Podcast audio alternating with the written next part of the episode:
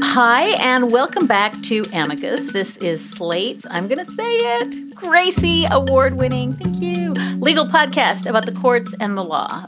This past week brought us the opening of the term with the first Monday in October at the Supreme Court. Justices hearing in person argument for the first time since the winter of 2020. Brett Kavanaugh calling in because he tested positive for COVID. The court heard arguments in several cases, including one in which some of them appeared to have forgotten about the existence of Guantanamo Bay. Why is he there? Uh, that's a question to put to the government. We don't know the answer. I mean, have you filed a, a, habeas or something? Get him out? There's been a habeas proceeding pending in D.C. for the last 14 years. There's well, how, been, don't there's they been decide? no it? action. They don't decide it? I'm sorry? I mean, you just let it sit there. All right. No, I guess this well, is not I- relevant, I- but I'm I- just curious. Personally, about I'm it. not handling that proceeding, but no, we're, we uh, my understanding is that we've, we've done everything we could to, to move it forward, but it simply has not moved forward. And the term previews and curtain raisers this past week skewed quite heavily into the realm of politics, with bracing reminders that the justices' approval ratings are in the tank and the shadow of big, huge abortion and gun rights cases looming over the term, and justices giving very, very polemical, angry speeches. My point is that the media and political talk about the shadow docket is not serious criticism.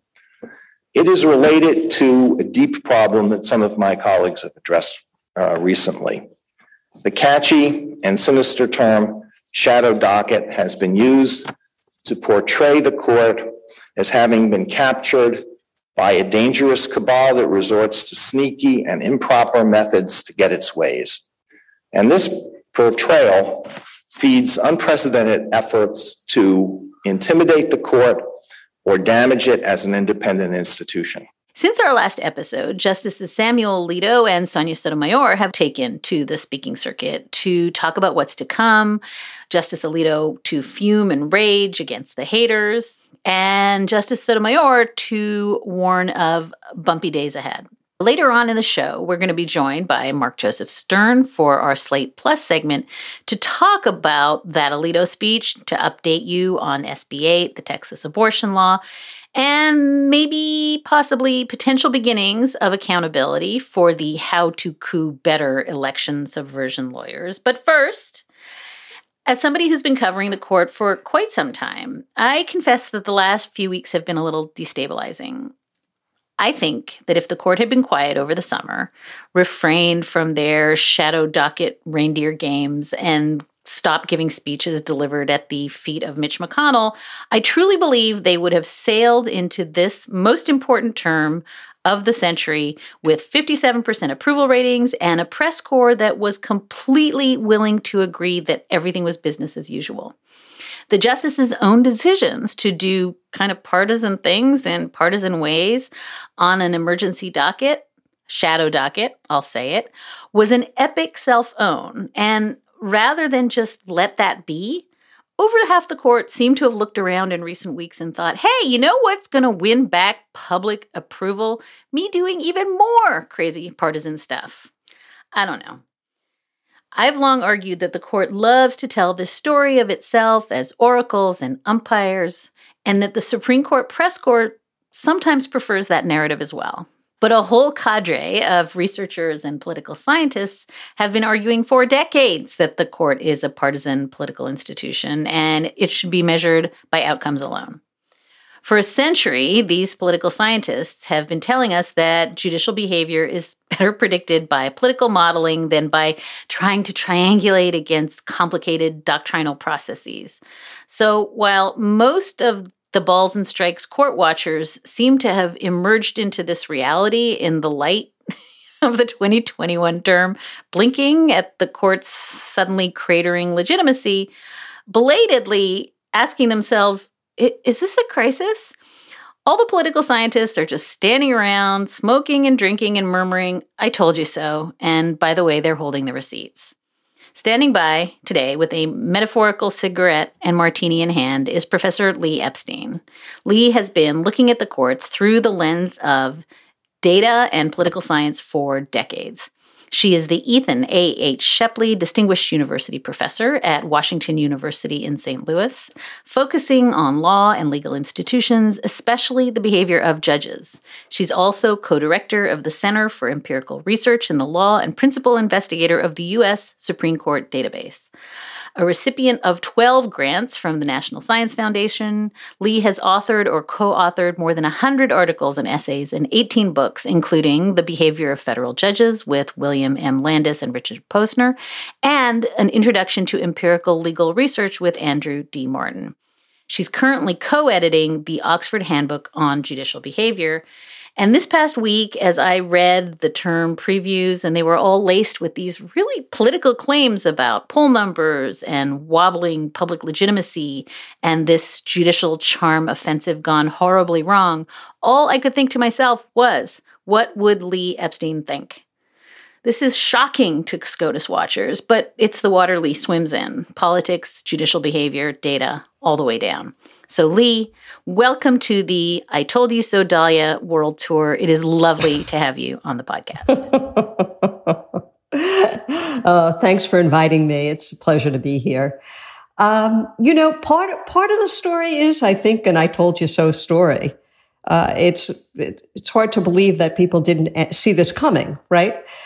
uh, Obama's president for eight years. He gets two appointments. Trump is president for uh, four years. He gets three appointments and he moves the center of the court uh, toward Brett Kavanaugh away from the chief justice. So, you know, yeah, I told you so. There's, there's a lot of predictability here. Um, and abortion and guns, not at all surprising. But Dahlia, there's a, another side to this story, uh, beside the kind of Trump court side, and that's from the data side. If you look at the data from last term, this doesn't look like a really socially, culturally extreme court. And that's what's a little perplexing about last term. Now, whether this is going to hold next term, I don't know. But right now, there's a, a side to this court that looks kind of standard issue Roberts Court. Oh, so this is interesting. So you're telling me that while we were sort of asleep at the switch for a long time as the court was drifting rightward, we're actually now getting the data wrong on the other side, that we're over correcting or over reading a couple of shadow docket opinions from the summer and these dopey speeches. But that in fact, if you look at the data from last term, it's not as bad as we now think it is, but it's worse than we thought it was when we were asleep. A hundred percent right. It's almost like there's two courts operating, right? There's this kind of, I'll call it Trump court, aided and abetted by Alito and Thomas. Um, and you see that in the abortion case this summer. You saw it in the voting rights case, although, as you know, the voting rights is kind of hallmark Roberts Court well before the Trump justices got there, right? Uh, you see it in the fact that they took a gun case this term and, and so on. Uh, and the COVID case, the COVID religious case that flipped when Barrett got on the court. But then you start to look at the data. So the data show a court that was almost 50% unanimous in nine person decisions. I think 46, 47%. Really high. Um, the average for the period going back to 1937 is like 33%. So you see above average unanimity. Uh, you don't see the six to three decisions that we thought. You know, we thought there'd be a lot of six three decisions along partisan lines. If you look at six to three decisions, I think they were only they only made up about 15% of argued cases, 6 3 partisan split cases. Um, and then look at the cases that made the front page of the New York Times. Yes, there's the voting rights issue. Um, and if, even if you take into account the emergency app cases, it, it doesn't look like the Democrats on the court have lost, you know, 90%. So there's, there's two stories going on here. A standard kind of moderate conservative institutionalist Roberts court and kind of a Trump court. So, cynics like me who read the raft of end of term pieces that made the points you're making, that looked at the data and said, look, this is a 333 court, right? We have John Roberts and uh, uh, Amy Coney Barrett and Kavanaugh in the middle, and you know there was an immense amount of unanimity, and there was very unpredictable uh, splits. And folks like me said the problem with the the set you're looking at is it weights every case equally, right? It, it weights the swearing cheerleader as though that's the same as invalidating Section Two of the Voting Rights Act. That's got to be wrong, and that's what the problem is with those those crunches of the the 57 whatever merits cases. Is it doesn't wait for you know what is c- consequential, but I think it also doesn't take in to account those shadow docket cases. And so I think there was a sense that we've got the set wrong, and that's why those conclusions were wrong. And I guess the last thing I would say, and, and fight me on this, because I think um, it's really hard to prove this empirically, but even some of those 8 1, 7 to 2 cases, I'm thinking of Fulton, the um, uh, uh, foster care case, uh, it may look like it's not doing something consequential, but it's actually changing a test and it's changing a test in the footnotes. So help me look at this not as a set of N merits cases that we slice and dice, but is there a way in which, when the court looks like it's doing something unanimous, but in fact the land moved? Uh, the doctrine changed, and we certainly saw that in um, that uh, COVID case you're describing from April. How do we account for all that? Okay, first, let me push back on the first point. And the first point is that it, it, if you only kind of look at the important salient cases from last term, a, a very different picture emerges than the kind of standard Roberts Court picture. And I'm going to push back on that. There were, I think, 11 cases that made the front page of the New York Times. So that's one way to think this is an important case, right? We, we could talk about definitions, but let's just do that. And if you look at those cases, um, there were, okay, so we've got the voting rights case. That's a clear loss for the Democrat side of the court. Um, but then let's go down the line. We've got all the, and I, am I'm, I'm talking not just, I should say, not just the the 11 cases made the front page of the New York Times. I'm counting the emergency app cases, so those are in there.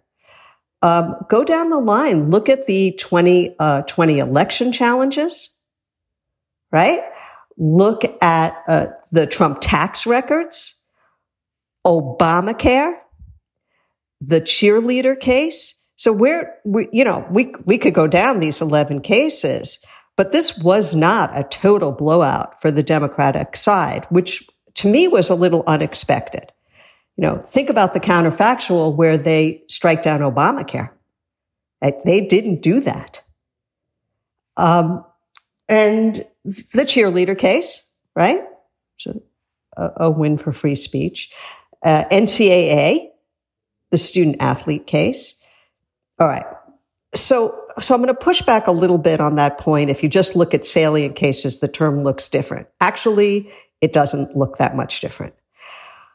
In trying to get at the doctrinal aspects, that's, as you know, very, very hard empirically. And I think Fulton is the best example there of, uh, yeah, the Democrats were on the winning side of that case, but what did they actually win in that case? Um, they got a little save on the doctrine, but the doctrine did move. And that, that's hard for me to do with data. I think that's hard for anyone to do with data. So I, I take your point. I take the second point. The first point I'm going to push back.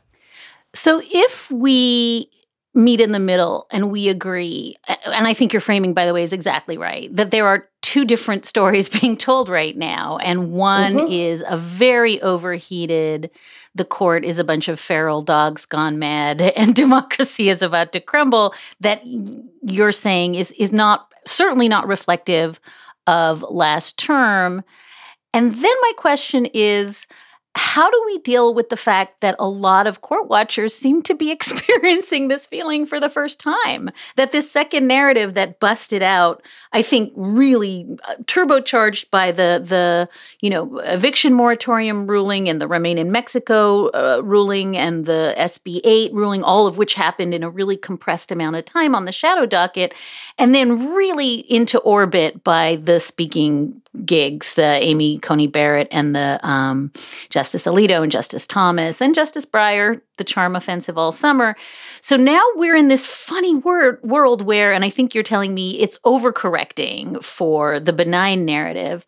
But my question kind of remains the same. Why this seems to be the cycle and i know you've watched enough cycles to know it that this is very familiar to you but like you start we all start from the place that look the court is fundamentally a political institution. The court likes to pretend it's above politics. The press corps largely agrees with the court that it's above politics.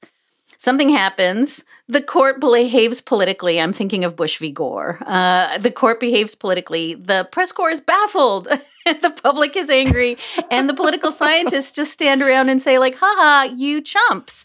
And we're definitely in one of those cycles i think. And i guess my question is how do you looking at the data looking at the numbers know when we've jumped from that first story of the court is essentially above politics calling balls and strikes. Into that second it's politics all the way down story. Or maybe the way uh, uh, to reverse engineer the question lee how would you who i think feels like we are way overtelling the court is purely partisan story right now how would you know when it's the break the glass moment and the court really is purely partisan well, you know, looking at the data, I tend to look at the partisan vote splits in the data. Um, so that tells me a story. I look at the voting patterns of the individual justices, um, kind of their inter agreements. I look at things like the salient cases. How are the, the high profile cases going? So th- those are the kind of indicators I look at. Um, when I see unanimity rates, and again, you know, people are going to quibble. They're going to say, well, it wasn't really a 9 0 or an 8 1 because there were six concurrences and they didn't agree. And the, con- but straight voting, you know, up or down, not, not looking at the doctrine.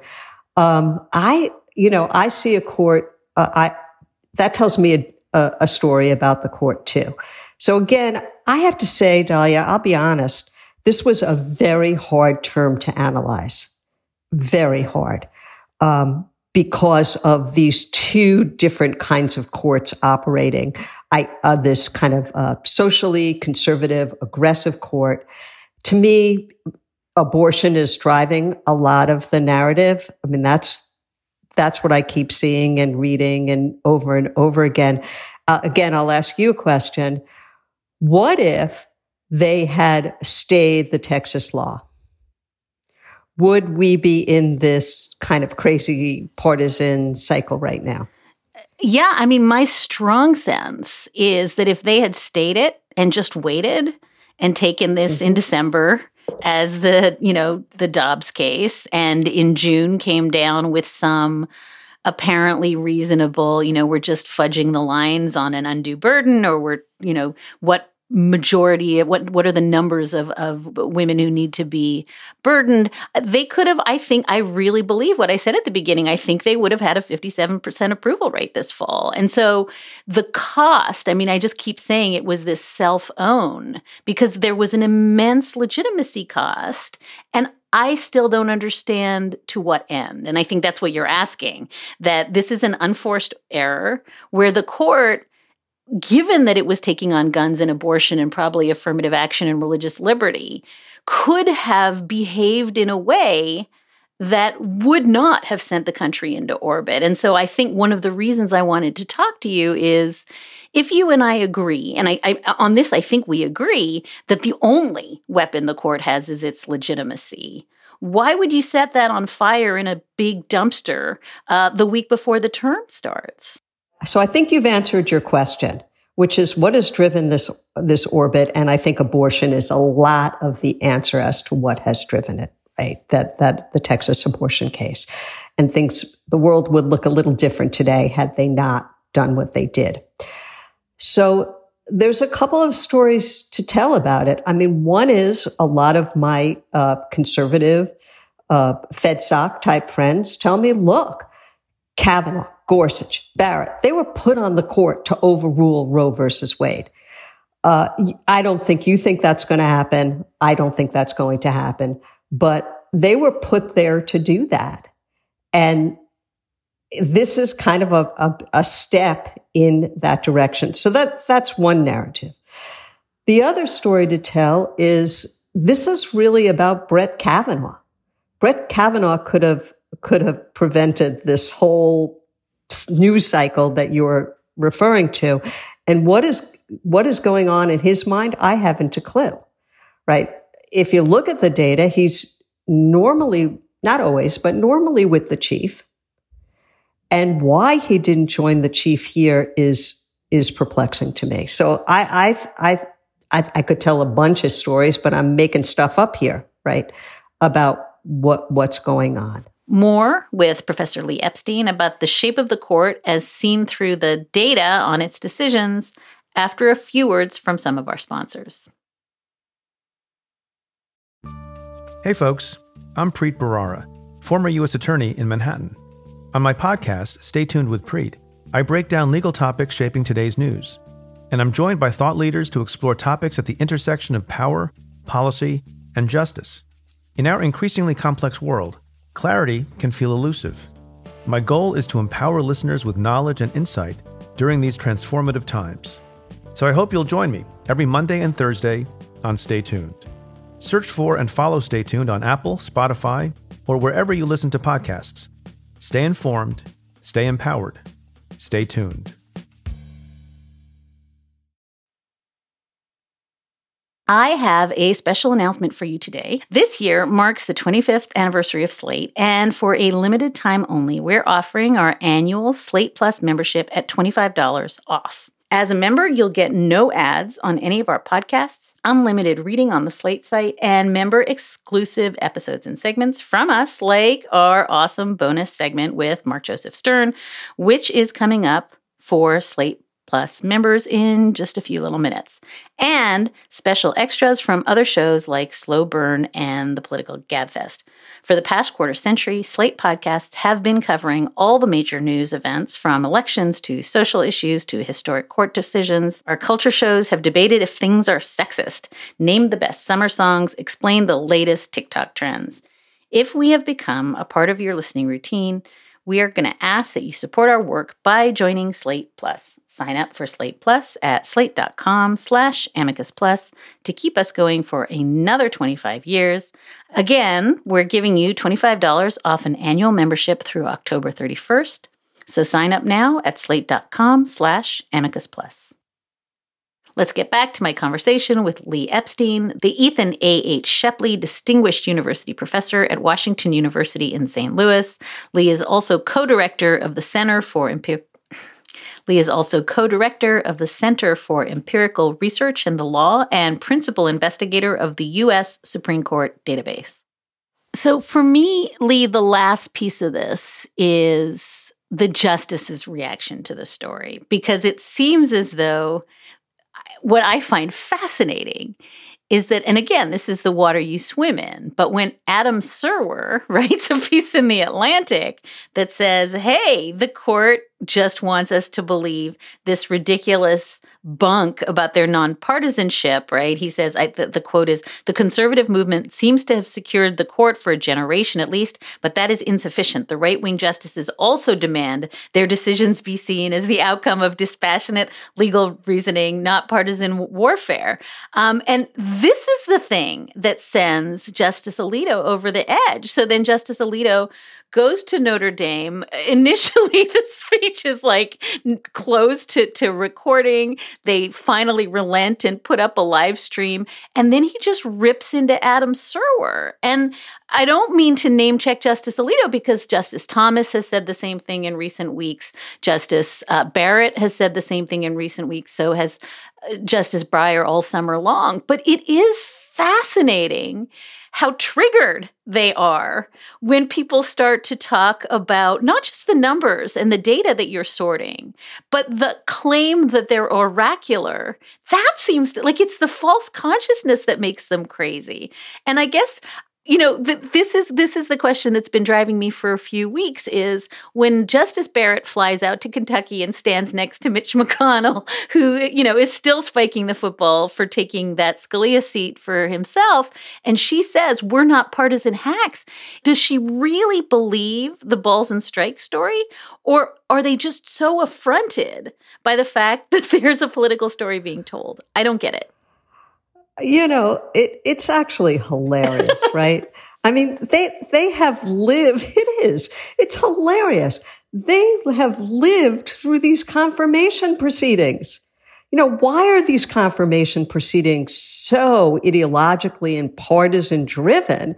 Because everybody knows that, you know, once they're on the court, uh, and Elena Kagan is a very different person than an Amy Coney Barrett, right? We, we all know that. So it's, it's just hilarious.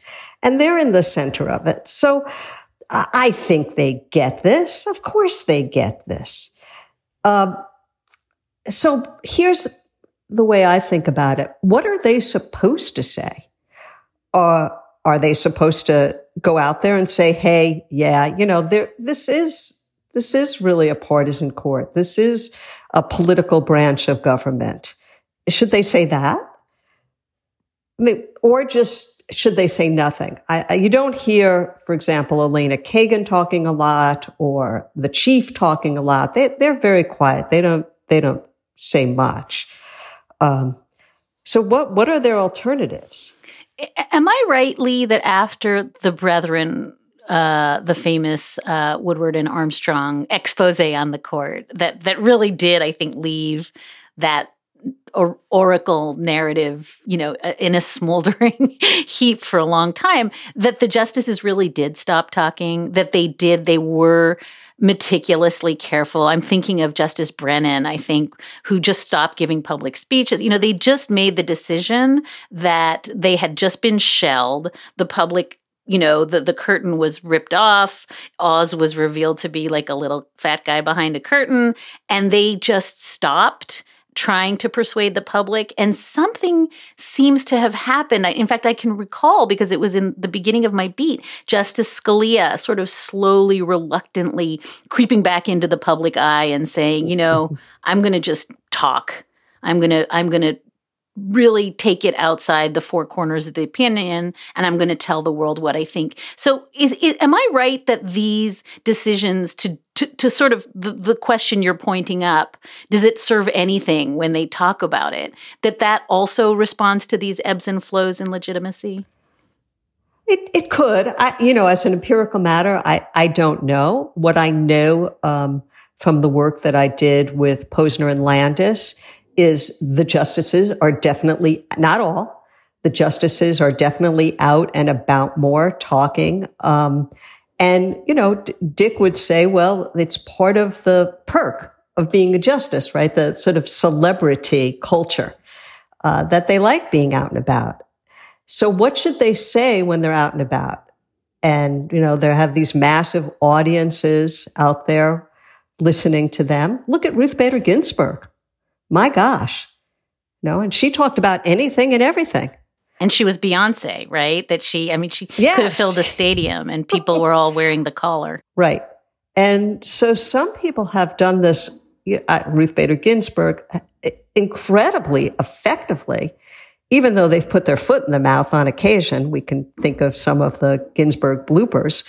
Um, but, but so why now when the justices have been doing this for a long time, you know, uh, maybe there was a gap after the brethren, but they've been out there talking and they've made the claim, you know, it's law all the way. We're not policymakers. We're not a bunch of politicians in robes.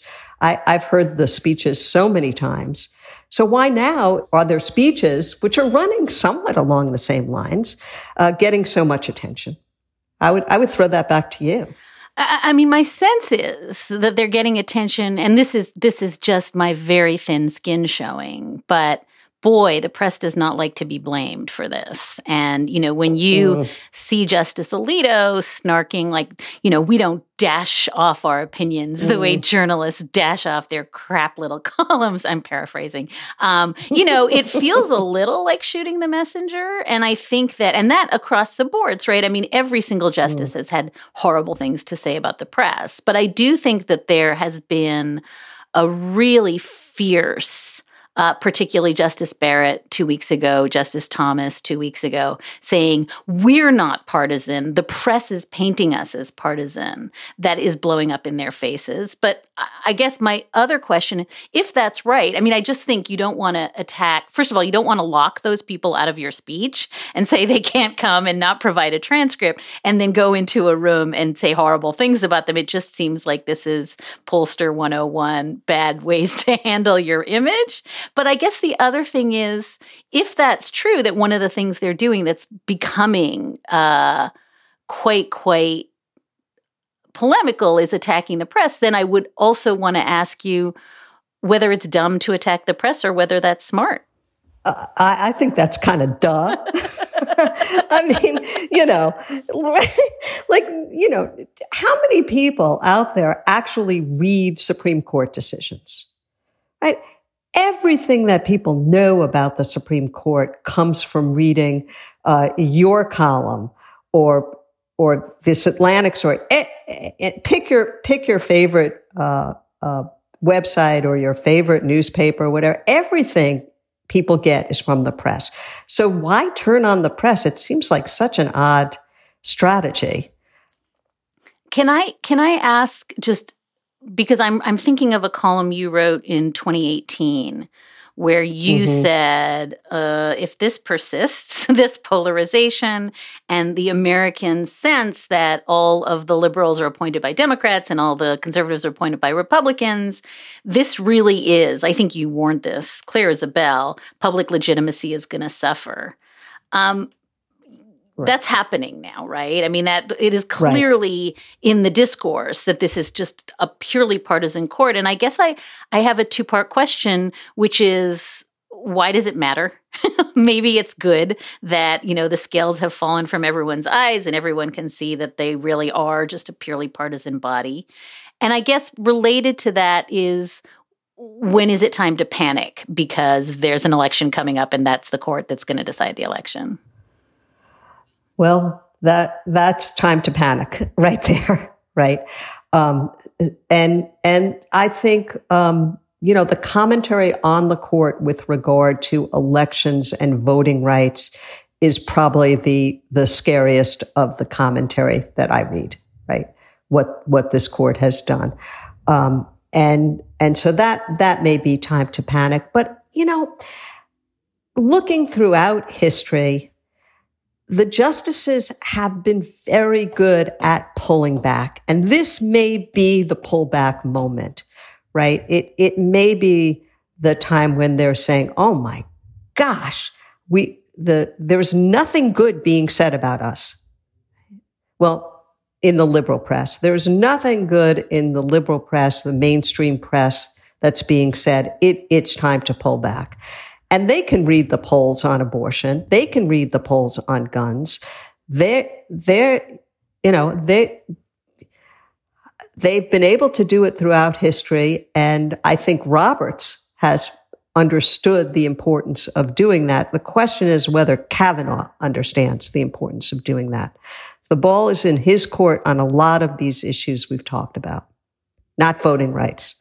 Voting rights is a different issue it's so interesting because what you're saying reminds me that I always have to ground these conversations in in 5 years we've gone from Anthony Kennedy as the median justice to Brett Kavanaugh as the median justice. And from from where you sit mashing the numbers that's a sea change.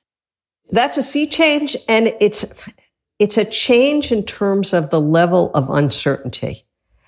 I mean kennedy was a little quirky as you know but there were certain issues on which his vote was highly predictable. Give me a First Amendment case. Give me a due process case, right?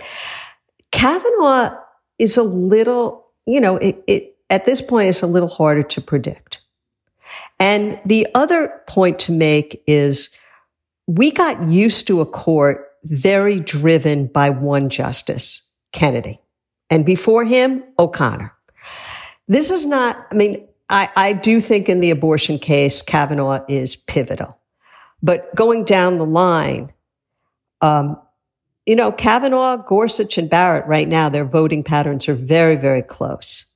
And we haven't seen that kind of court in a long time where there's sort of this soft middle. And that also creates uncertainty and less predictability. You know, going, going back to your comment about the brethren, it's like the Stewart Powell white days where they could jump over and form different kinds of coalitions. And it makes the court, this is why we had some trouble analyzing this term. It makes the court a little less uh, predictable, a little more uncertainty. So, so this is this is a, I guess, a really hard and thorny question for me, Lee. But I always uh, get the sense that you can write about things in a clear-eyed, more clear-eyed way than uh, we in the press corps could do. And I'm thinking that when Fulton came down uh, last spring, that's the foster care case so many of us were trying to parse the footnotes and trying to understand the exemption requirement and had this hollowed out employment division versus Smith trying to parse uh, what had happened to the free exercise test.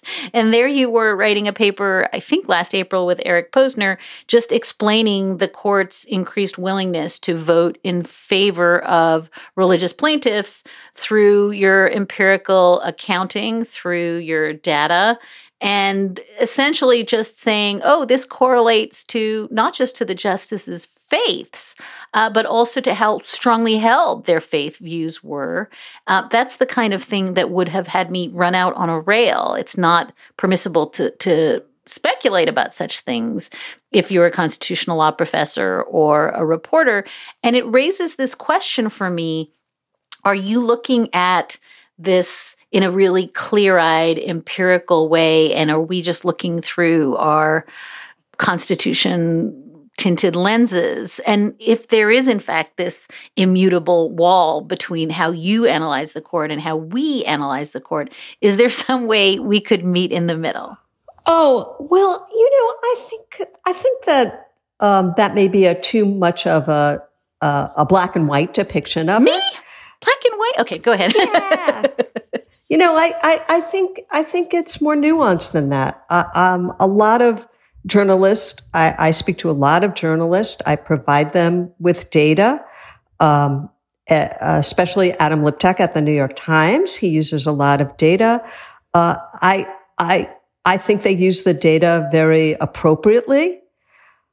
Um, and so I, I don't see it as so, you know, polarized between what political science are, saying and the press is saying, you have some re, you know interest in conveying the doctrinal changes, which is great, right? We we need to know the data. My generalized data aren't going to tell the whole story. And so the the idea of building in nuance in the decisions as you do all the time, Dahlia, I think I think that bridges the gap very nicely you know, combining the data with what you're reading in the opinions. I applaud that. Uh, but do you think, I guess, just to press it one one notch further, that, for instance, during Amy Coney Barrett's confirmation hearings last year, where it clearly became out of bounds to talk about the intersection between, you know, her faith and her religious writing and how she would perform on the court. And, and that was seen as absolutely, I think, across the board. Uh, that was the rule of play. Would you, if you were advising Democrats on the Senate, or I guess Republicans on the Senate, uh, uh, have probed that f- more deeply? Or is it the kind of thing that you can measure empirically after the fact, but there's no way to press on it in a confirmation hearing? You know, I, I think the whole issue of kind of identity is important. And it t- it's going to tell, it, it, it will tell a lot, right? I, I, I believe the data that Eric and I analyzed and show religious identity, the degree of devoutness, religiosity matters. It affects the justices in particular kinds of cases. The, the question is, what, what is someone going to tell you? right? That you're going to ask, well, you know, you're, you're very devout XYZ.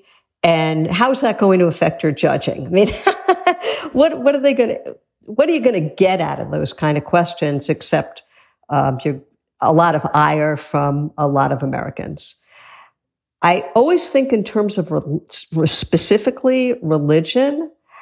What if um, uh, the president appointed the first Muslim to the Supreme Court or the first atheist to the Supreme Court? Would religion be off bounds then? Is religion off bounds only for kind of mainstream Christian religions? I, I don't know the answer to that. But it, it strikes me that re- religion has been um, off the table because of the kinds of religions that have uh, been in the Senate confirmation proceedings. Let's take a quick break and hear from our sponsors. I am talking with Professor Lee Epstein, who studies judicial behavior using empirical legal research. Let's wrap with this, with the caveat that I, I, you're like a little bit blowing my mind here, and I have to really sit and think about some of some of what you're saying. But it does feel to me as though there's two through lines in our conversation today. One is a lot of this is Roe. Right. Just an immense amount of this. If you factored out um, abortion, both in terms of how SB8 played out and the way Dobbs is going to play out, everything would look different and, and also everything would sound different. I think you're saying that. I am. I'm, I'm, I'm a little curious how you do that in the data, but I think there's no way to completely do that in the data, right? That's just visceral. Visceral. Yeah. And then the second thing that you're saying you know, you've said a couple of times what what would the justices say? What could they say in their hearings? What what are they to say in these speeches? It does feel like you're saying the single best thing they could do if they are on this legitimacy precipice. You use the words pull back. Um, that the best thing to do to pull back would be to stop talking, certainly to stop setting you know the press on fire setting uh, legal academics who use the word shadow docket like none of that is helpful and that the thing they could do is just try to have they don't even have to have a term where the data looks exactly like last year but they certainly have to have a term where it looks like they are being judicious and oracular and not being a bunch of to use amy coney barrett's formulation partisan hacks right you're saying just stop acting out and this will revert to whatever the normal 50 whatever percent approval rating is, right? I think that captures it pretty well. What we know about some of the public opinion data is the more people understand the court as an institution and how it works and what it does, the more that they like the court right? So they, if they want to go and talk and they do want to talk, they, you know, some of them, they love the celebrity aspect of this, at least as, as, as, uh, my friend Dick Posner frames it. Um, talk about what the court does, you know, how the court goes about its day to day business, um, rather than engage in, you know, take on the press in, engage in a counterattack on on this partisan notions, it, it doesn't seem to make a lot of sense to me. So, if you could uh, predict whether you think they get it now, they they understand. Somebody has popped their head in the chamber and said, "Just stop." and try to have a business as usual term and don't give these speeches. Uh, you think it would settle out? You, your, your sense is that we are not uh, at the precipice of a huge kind of Warren Court style send in the National Guard because the public is not with you. You're, we're not there yet. I don't think so. I think that they can do a number of things. Docket control is very important. They've taken a couple of high profile cases this term. How many more do you really want to take? Do you want to get into diversity programs this term? I think they can, they can do it. Uh, this kind of emergency app thing is just way overblown. You know, everybody talks about the abortion case and uh, immigration and so on, But nobody really reported the fact that Amy Coney Barrett didn't even refer to the court uh, the Indiana vaccine mandate. That doesn't get reported. She just says, yeah, sure, fine. We're not, and, and doesn't refer it to the court for a vote. So uh, I think they do have to, to lay a little bit low exactly what you're saying. If they're going to talk, talk about the court, the court's role in American history, whatever. Uh, but but there's no reason to go out and and uh, and take on the press if that's in fact what they've been doing. Right. I love that because it's I've always said the court's legitimacy lies in showing its work, right? Show your work. That's what Justice O'Connor used to always say. Right. And that I think is the, the the reason people feel wobbly about these emergency orders is because a paragraph with one case citation saying, "Didn't you read our last shadow docket order?" doesn't feel like showing your work. Right. And and I get I get that. I get that part, but we're not talking about a ton of cases here. Right. And if you, I've started to look, you know, across this entire, I hate the term shadow docket, by the way, so that's why I'm not using it. Um, if you look across all these emergency requests that they get, they're, if I analyze those data, this is going to look like a pretty legalistic court, to be honest. I cannot wait. I can't wait, wait to read it. And this is just, it's always just a treat to hear um, you mirroring back uh, some of the ways in which like my false consciousness is just so deep seated. Professor Lee Epstein has been looking at the courts through the lens of political science uh, for an incredibly uh, illustrious career. She's the Ethan A. H. Shepley Distinguished University Professor at Washington University in St. Louis. She's also co director of the Center for Empirical Research in the Law and the principal investigator of the U.S. Supreme Court database. Lee, I, I know you were swamped today. I cannot, cannot thank you enough for coming and bringing your great brain to our show. Thank you. Always fun to talk with you. Thanks for inviting me. And that is a wrap for this episode of Amicus. Thank you so much for listening in. Thank you so much for your letters and your questions. You can always keep in touch at amicus at slate.com or you can find us at facebook.com slash amicus podcast. Today's show was produced by Sarah Birmingham. Gabriel Roth is editorial director. Alicia Montgomery is executive producer. And June Thomas is senior managing producer of Slate Podcast. And we'll be back with another episode of Amicus in two short weeks.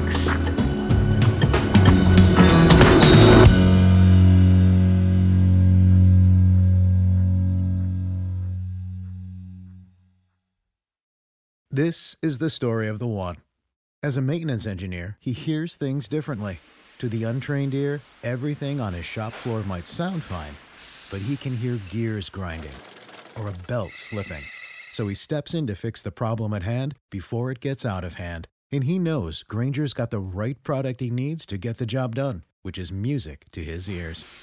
Call, clickgrainger.com, or just stop by. Granger, for the ones who get it done.